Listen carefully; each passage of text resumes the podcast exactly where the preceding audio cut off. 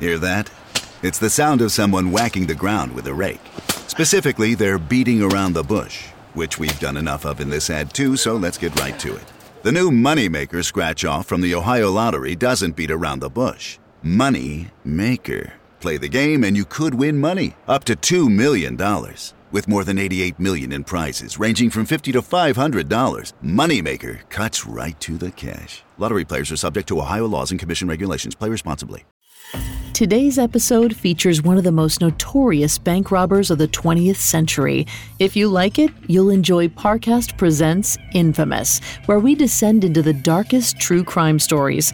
Find episodes on Aileen Wuornos, Ted Bundy, the Menendez brothers, and more, all throughout July. Search Parcast Presents on Spotify or wherever you listen to podcasts. To hear more about today's subject, the notorious John Dillinger, check out our June 22nd and 24th episodes of Conspiracy Theories.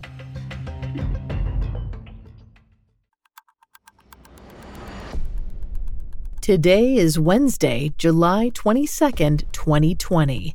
On this day in 1934, legendary bank robber John Dillinger was shot and killed by FBI agents outside Chicago's Biograph Theater. His violent death solidified the Bureau's status as the premier crime fighting organization in the United States.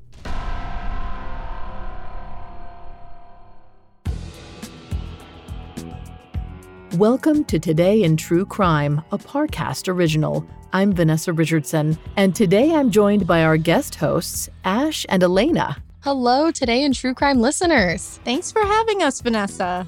You might have heard of their podcast, Morbid, but Ash and Alaina are actually coming aboard the Parcast team to host our newest show, Crime Countdown. Every week, they'll tell you 10 of the craziest crime stories ranked. Alaina and I are so excited to be joining you on Parcast True Crime Team. We have some great episodes coming up on Crime Countdown, like letters from serial killers, deadly cults, and even lottery scams. Uh, basically, it's right up your alley, Vanessa. It is. I'm really looking forward to listening to this one, and so happy to have you both join me to host today. Ash and Alaina will discuss some of the historical aspects of today's story, while I'll cover the narrative. Due to the graphic nature of today's crimes, listener discretion is advised. Extreme caution is advised for listeners under 13. Now, let's go back to the evening of Wednesday, July 22nd, on the north side of Chicago.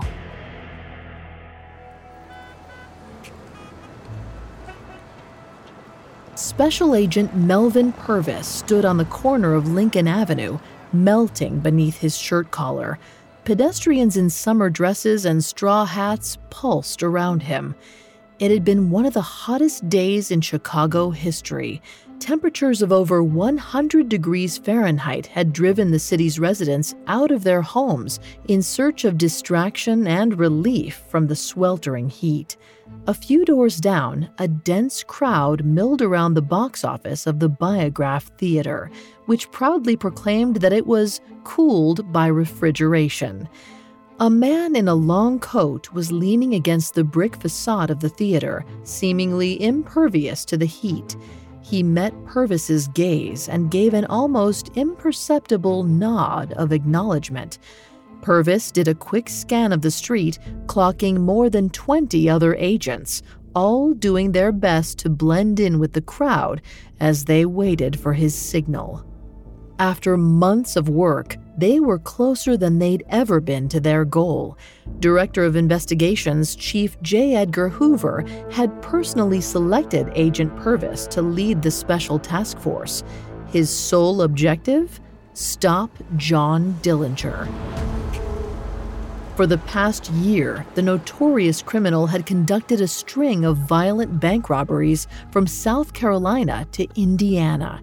His gang had stolen upwards of $500,000, leaving a trail of dead and injured police officers in their wake. With each narrow escape, they had made a mockery of law enforcement nationwide. They had even robbed police stations, making off with weapons and ammunition. And Dillinger's twin jailbreaks were already the stuff of legend. One of the stories claimed that Dillinger had carved a pistol out of a block of wood, painted it with black shoe polish, and then held up his prison guards. Purvis didn't know if it was true, but it didn't matter. The public had accepted it as fact. With each new tale, they had become more enamored with the criminal.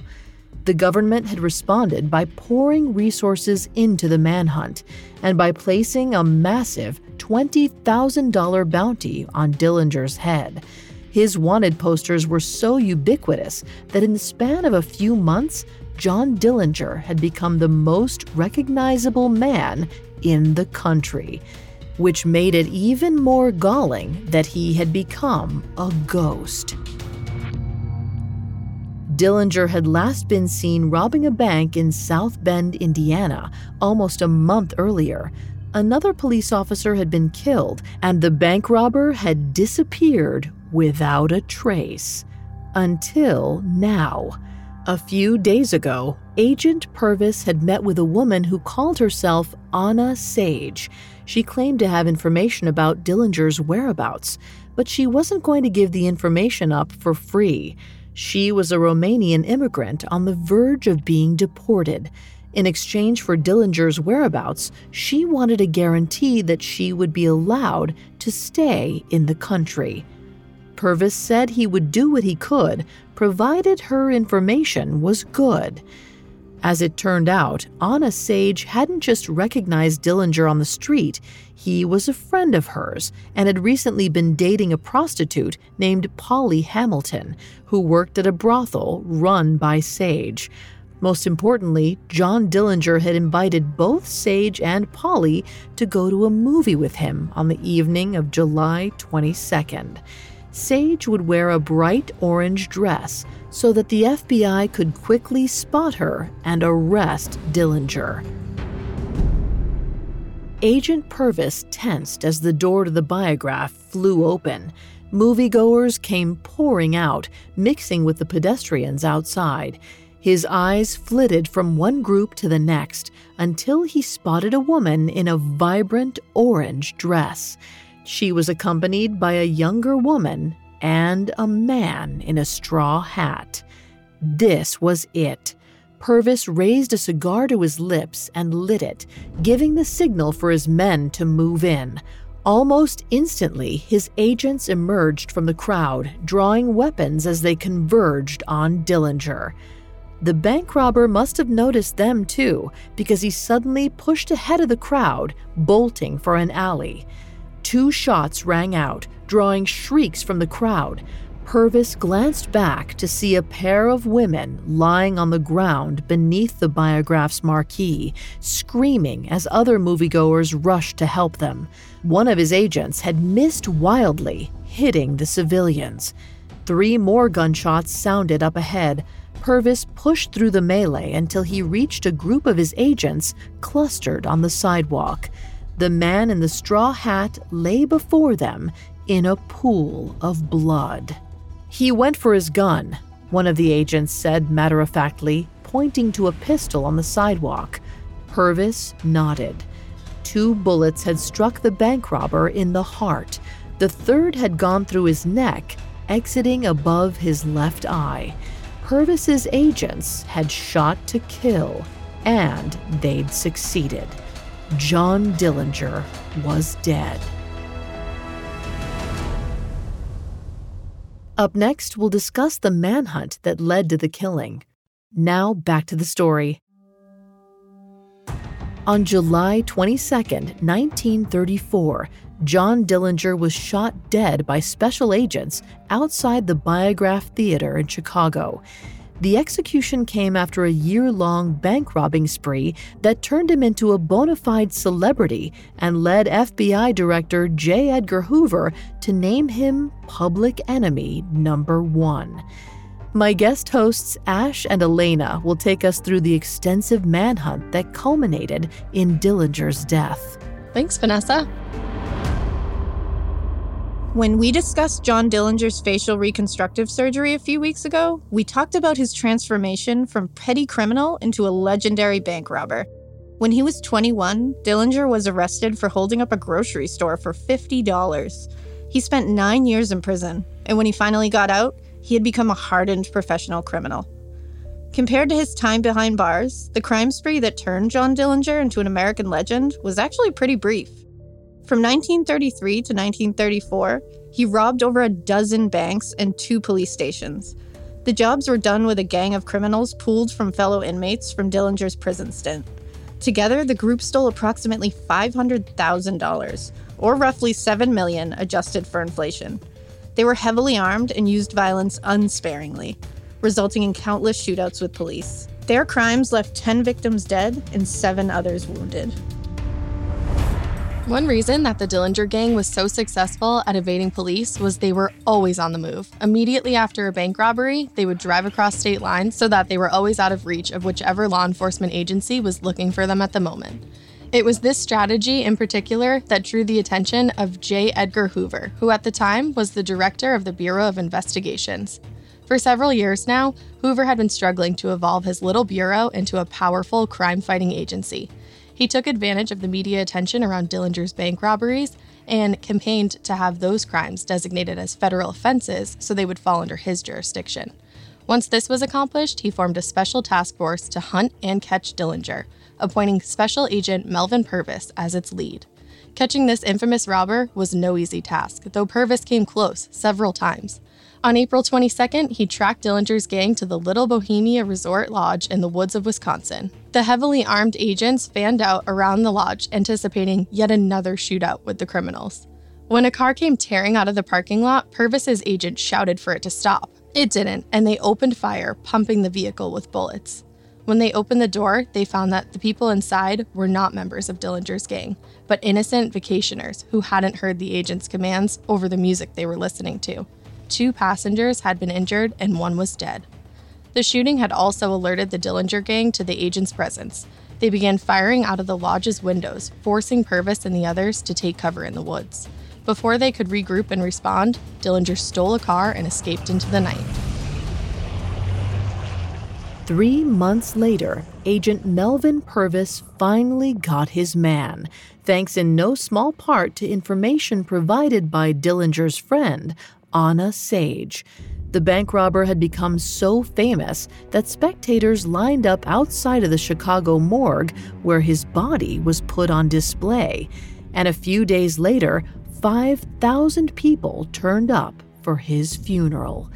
All told, the manhunt for John Dillinger cost the U.S. government and American taxpayers $2 million, approximately four times the amount that his gang stole over the course of their year long crime spree.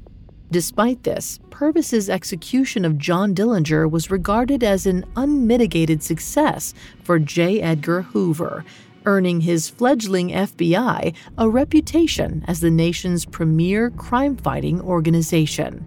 Hoover would keep Dillinger's straw hat and pistol as trophies in his office for years to come.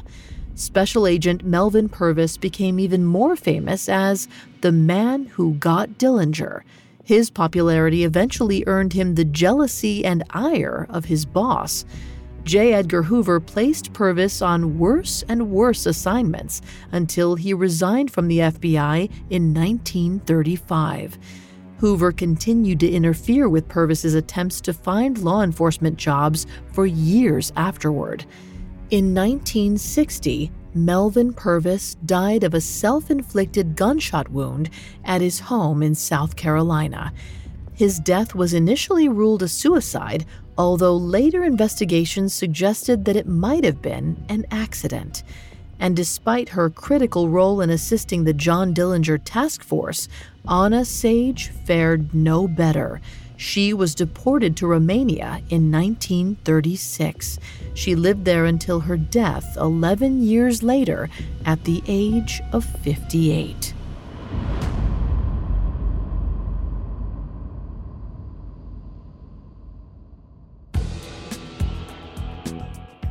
I'm Vanessa Richardson. Thanks again to Ash and Alaina for joining me today. Thanks for having us. And you can find Crime Countdown and our other podcast, Morbid, on Spotify or wherever you listen to podcasts. To learn more about the Dillinger Gang, check out the conspiracy theories episodes on Dillinger and his mysterious death. You can also listen to our Today in True Crime episode for May 27th, 2020, for a deep dive on John Dillinger's facial reconstructive surgery. Today in True Crime is a Parcast original. You can find more episodes of Today in True Crime and all other Parcast originals for free on Spotify.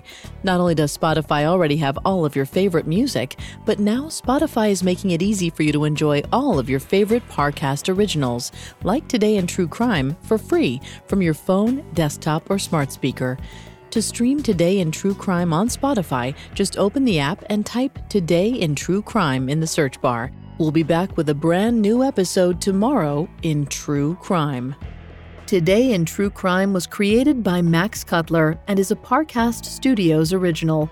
It is executive produced by Max Cutler, sound design by Juan Borda, with production assistance by Ron Shapiro, Carly Madden, and Joshua Kern.